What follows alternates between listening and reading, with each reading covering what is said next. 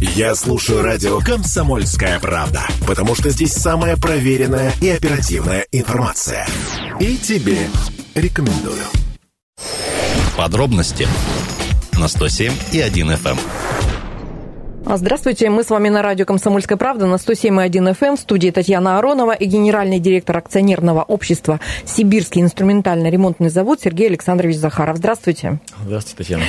А, Сергей Александрович, вот вы стали генеральным директором предприятия в марте 2022 года. Это два года почти прошло с тех пор. Скажите, пожалуйста, вот вы как производственник с какими проблемами сталкиваетесь и как их решаете? Ну и прежде чем ответить на мой вопрос, давайте давайте напомним в двух словах буквально нашим слушателям, чем занимается ваше предприятие, чтобы было понятно ваши проблемы и ваши способы решения. А, наше предприятие работает в сфере машиностроения. Мы занимаемся металлообработкой, изготовлением а, различного рода оборудования, металлоконструкции, какой-то спецтехники, в основном для алюминиевой промышленности.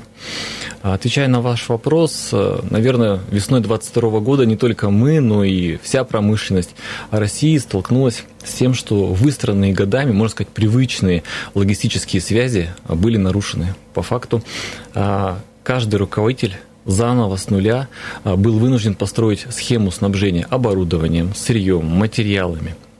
А, благо у дилеров, которые находятся на территории России, оставался запас а, каких-то импортных материалов, и было время для того, чтобы переформатировать свой бизнес и не очень сильно, так скажем, останавливать свое производство.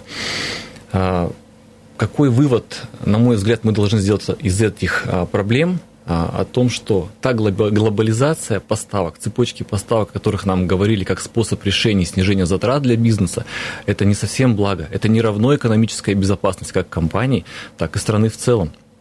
А, давайте обратим свое внимание на то, что не только российские фирмы пострадали от э, этой ситуации. Европейские, японские, американские фирмы, которых а, правительства вынуждены были оборвать нить взаимодействия с нашими компаниями, пострадали, может, даже еще больше, чем наши. Но а, такая действительность, такова действительность, с которой нам нужно работать.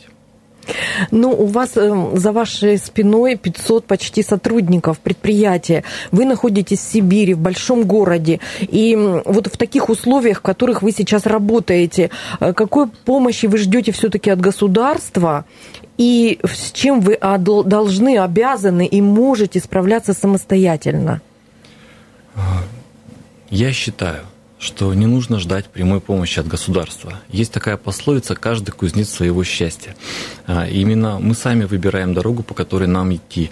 А, мы решаем, какой подход использовать в планировании, откуда брать сырье, материалы, каким образом обеспечивать себя рабочей силой. А, и у нас в государственном секторе постоянно меняются команды, которые проводят государственные реформы. Они определяют, что им более интересно, на что обратить внимание. И ответственность как собственников бизнеса, так и руководителей, прежде всего в том, чтобы обеспечить баланс, независимо от того, какая ситуация в стране, обеспечить безопасность и стабильность работы своего предприятия. А, поэтому а, единственное, что хотелось бы от государства в настоящий момент, это, наверное, больше стабильности а, в экономическом пространстве. Потому что в условиях колебания курса валюты. В условиях санкционного давления, в условиях того, что у нас а, нефтяной рынок лихорадит периодически, а, а также меняются какие-то а, акцизные сборы, очень сложно проводить планирование, долгосрочное планирование. Если раньше долгосрочное это было 3-5 лет, то сейчас оно долгосрочным один год мы считаем, не больше. В 2022 году весной я не мог предвидеть, что будет с компанией дальше двух-трех месяцев потому что ну, была ситуация максимально аморфное, непонятное для всех, не только для нас. А, и вот именно в данном случае я вижу потенциал государственного регулирования. Государство должно стать гарантом стабильности развития экономики и отдельных компаний по отраслям. А, много говорится о прямом финансировании государством а, ряда компаний или ряда отраслей. На мой взгляд, это не всегда работает хорошо. Все эти гранты, дешевые кредиты, либо просто выделение денег на переоснащение. Потому что мы с вами потом, как простые граждане, страдаем а, от инфляции, которую мы видим на переписанных ценниках. А, соответственно, а, если вы спросите а, каким образом тогда вот стоит получше бы да, распоряжаться государственными деньгами, а, у меня есть понимание того, что в руках государства имеется фискальный инструмент НДС, налог на добавленную стоимость. Если гранты напрямую никак не связаны со стремлением бизнеса развиваться, то а, налог на добавленную стоимость напрямую зависит от того, как компания работает. Чем больше она выпускает, тем больше данного налога она исчисляет, тем больше добавленной стоимости она производит и уплачивает, соответственно. А, идея моя в том, чтобы государство разрешило производителям а, использовать Пускай не всю. Понятно, что есть госбюджет, который необходимо наполнять. Пускай условно 50% для производителей, подчеркиваю, производителей, не перепродавцов, а на приобретение нового оборудования, новых зданий, помещений. И тогда это не будет влиять на инфляцию а просто потому, что эти деньги ну, не упали сверху, да, мешком от большого брата. А, они были заработаны предприятием тем, что оно а, заинтересовано в наибольшем выпуске продукции, чтобы иметь возможность использовать большее количество денег на переоснащение, перевооружение.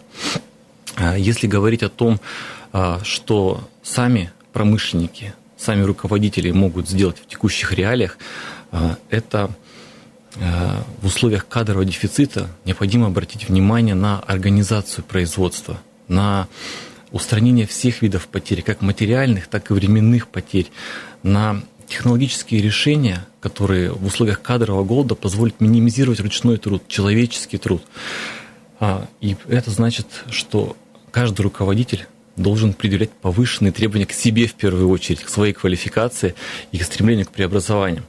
А, я придерживаюсь такой формулы, что все негативные последствия – в организации. На 98% это вина самой организации, ее руководителя, потому что он определяет систему, он определяет подход, он определяет структуру работы.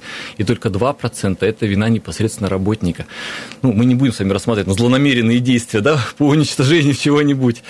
Вот, если исходить из этой формулы, а, то каждый руководитель должен обеспечить себе надлежащую профессиональную базу по организации работ на предприятии, либо собрать профессиональную команду, но при этом никто не будет с него снимать обязанность контролировать, чтобы они свою работу выполняли надлежащим образом. Ну, я думаю, что про кадровые проблемы и дефицит кадров мы поговорим чуть позже. А сейчас вот мне хотелось бы задать вам такой вопрос. Я, как учитель географии, хорошо знаю, что наша страна очень богата всем, чем можно. Энергией, ресурсами, территорией. И можем ли мы производить все, что нам нужно на своей территории, на российской? И что для этого надо сделать? Э, я соглашусь с вами, Россия уникальная страна по своему географическому положению. У нас обширные территории, у нас есть все, либо почти все полезные ископаемые э, и природные ресурсы. Рассуждают иногда о том, что почему бы нам не вернуться к плановой экономике времен СССР, когда мы сами себя обеспечивали.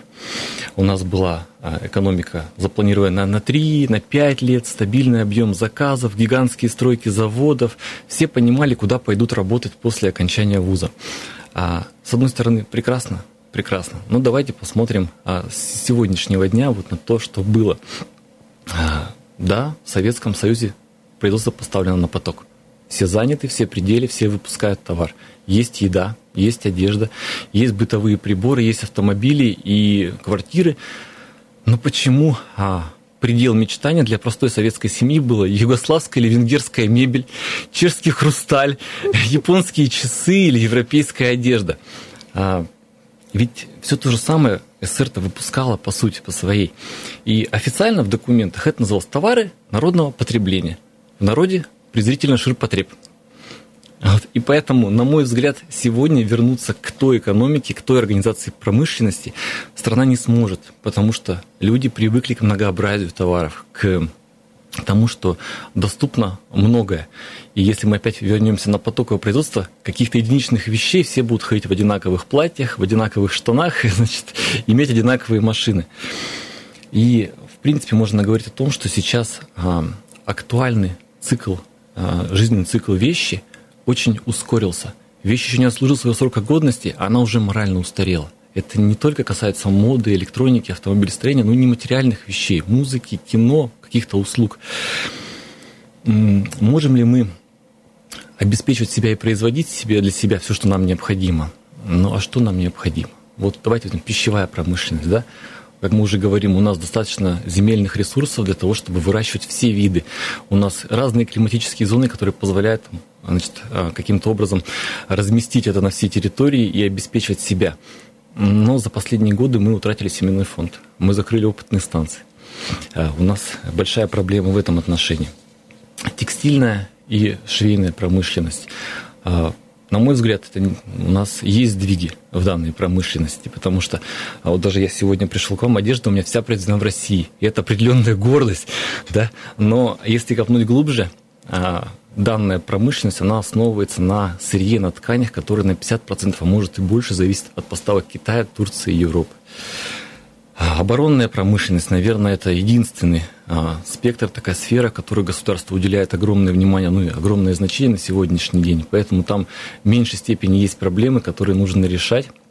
И здесь мы можем защитить себя там, да, и реализовывать данную продукцию другим странам. А что касается предметов быта и электроники, вот здесь у нас есть большой провал, потому что наши товары либо не отвечают качественным требованиям, современным качественным требованиям, либо а, по стоимости проигрывают товарам из Китая. И очень часто а, есть большая проблема, когда компании размещают заказ на производство в том же Китае, а потом выдают за свое. Спасибо большое, Сергей Александрович. Сейчас мы сделаем небольшой перерыв. Я напомню, что в студии вас ждут Татьяна Аронова, генеральный директор акционерного общества «Сибирский инструментально-ремонтный завод» Сергей Александрович Захаров. После, мы вернемся в студию после небольшого перерыва и продолжим разговор. Подробности на 107 и 1 FM. Эм. Подробности на 107 и 1 FM. И снова здравствуйте. И снова мы на, с вами на радио «Комсомольская правда» на 107 и 1 FM. Эм. И продолжаем разговор с генеральным директором акционерного общества «Сибирский инструментально-ремонтный завод» Сергеем Александровичем Захаровым. Но в первой части программы мы говорили в общем и целом о промышленности. И хотелось бы сейчас перейти вот к той теме, которую вы немножечко затронули, и более подробно узнать вашу точку зрения на все-таки кадровую проблему вот э, вы, как производственник, а, можете какой-то совет дать нашим слушателям, которым еще предстоит, может быть, выбрать профессию? Какие специалисты нужны сейчас, какие будут нужны в ближайшее время? И если говорить о профессиональном образовании, каким оно должно быть? Вот чего ему не хватает? Или все замечательно? К сожалению, не все замечательно в нашей стране, а и для меня это очень больная и обидная тема. А, у меня мыслей по этому поводу очень много, а, как правило, они связаны с тем, что организация а, образовательной системы в нашей стране, но она не конкурентоспособна на сегодняшний день. Во-первых, я большой противник ЕГЭ. Почему? Потому что как инструмент для проверки знаний, может быть, он и неплох, но при этом а, необходимо, чтобы наши дети наши студенты а, не знали только фактологические данные, но и умели мыслить, анализировать, расширять. А, к примеру, выпускник знает о том, что а, восстание декабристов было в 1725 году, отмена крепостного права в 1761 году, расстрел царской семьи в 1922 году. Как вы думаете, молодец он или нет? С точки зрения ЕГЭ молодец 100 баллов, он знает эти данные. А с точки зрения действительности, с моей точки зрения, а, это ограничение его свободы мысли и рассуждений. А, потому что если а, он будет уметь анализировать, связывать между собой эти даты, явилась ли одна ситуация продолжением другой ситуации, каким образом они взаимосвязаны и как это можно было бы предотвратить, мы получаем совершенно другого человека, который нестандартно мыслит, который готов а, как-то системно подходить и работать. А, и это мы только про историю с вами поговорили. Ну и вот эм, кадровые проблемы, они сейчас тоже чувствуются. И я думаю, что о том, что у нас низкий прирост населения, сейчас не говорит только ленивый. И, мне кажется, год семьи объявлен не случайно, 2024. И вот хотелось бы узнать вашу точку зрения, как жителя страны, а, как вообще решать демографические проблемы. И скажу сразу, я так считаю, что материальные-то стимулы, похоже, не работают. Нигде, не только в России, но и в других странах. Так что делать-то? Вы знаете, на мой взгляд, вполне очевидные вещи есть. А, есть э, так называемая пирамида потребностей Абрахама Маслова, который расставил по ступенькам, значит, а, какие потребности человек хочет удовлетворить, стремится удовлетворить. И пока он не удовлетворит по одной ступеньке, он не может перейти на следующую ступень. А, соответственно, семья прежде чем принять решение о том, что продолжать свой род, значит, заводить детей – должны минимально удовлетворить свои физические потребности в еде, в жилье, в безопасности, какой-то финансовой и медицинской там, безопасности, защищенности. И только потом будет социальная ступенька, потребность о ком-то заботиться. И там вот именно на этой ступеньке принимается решение завести там ребенка, может быть, большее количество детей. И тут же появляется следующая потребность, это потребности ребенка. А, доступно ли детское питание? Доступна ли детская одежда, есть ли э, возможность купить кроватку, а, безопасность, есть ли детский сад, куда отдать этого ребенка, а, есть ли э, возможность посещать, посещать педиатра или узких специалистов тогда, когда это нужно, а не после того, как ты прождал две недели, а также шаговая доступность образовательных учреждений. Ну и, конечно, жилищный вопрос. Я смотрел на сегодняшний день а средний платеж по ипотеке, либо арендный платеж, да, примерно равен медианной заработной плате по стране. И поэтому, если у нас женщина уходит в декрет, а работающим остается только супруг ее, а как можно говорить о детях, когда они на грани выживания находятся, существования фактически.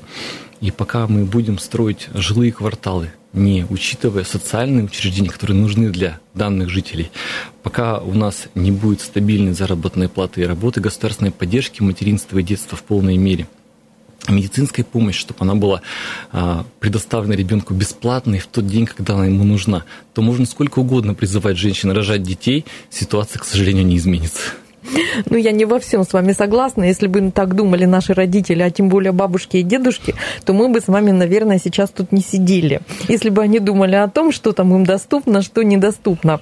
Но это ваша точка зрения, и э, я ее выслушала. И, конечно, у меня в связи с этим тогда вопрос. А вот если говорить об обществе в целом в России, вот э, сейчас, 2024 год, мы с вами живем в каком-то обществе. Как вам кажется, в чем его минусы, в чем его плюсы, и как вот вообще с этими минусы превратить в плюсы? Как, как вообще вот вам кажется социальная обстановка в стране, в городе, в крае, там, как вам удобно ответить? А, на мой взгляд, а, мы утратили определенную степень идентичности, культурного кода, который у нас был, а, патриотизм, да? То есть для меня патриотизм это не столько любовь к родине, да? а это определенная сопричастность, это гордость за свою страну, за своих соотечественников. А, вы можете, конечно, не согласиться, но если мы а, принудительно пытаемся ввести уроки патриотизма в школе, если мы пытаемся научать своих детей а, любить Родину принудительно, значит, что-то пошло не так у нас с вами. Меня очень беспокоит тот факт, что подъем патриотизма пытаются решить за счет э, превознесения воинской доблести. Потому что не умаляя заслуг там, русской армии, российской армии, а силовые а, достижения – это не все. А как же наша культура? А наши писатели, наша музыка, поэзия, а, в конце концов, национальные костюмы, которые там, да, отличают э, каждую национальность нашей многонациональной страны. Как же достижения в науке, химии, биологии, генетике, признанные во всем мире и ставшие там толчком для всего остального. Наши достижения в технической сфере, открытие космоса, расщепление атомов и так далее. И почему-то мы перестали опираться на те достижения, которые у нас исторически сложились. Да? Почему-то мы считаем, что э, превознесенное извне лучше, чем у нас. И вот если мы сможем решить данную проблему, то очень много изменится в обществе. Вот. И я думаю, надо начинать с себя, со своих детей, со своих близких. А, но нужно узнать а, больше о том, что двигало вперед Российскую империю, Советский Союз, Россию на сегодняшний день, гордиться теми достижениями, которые у нас есть. Я, например, испытывал невероятную гордость, когда я вижу, что государство, которое 20 лет не выпускало широкофюзеляжных гражданских самолетов, поднимает в небо новый лайнер. И, наверное, это э, чувство, которое вдохновляет самому идти двигаться вперед.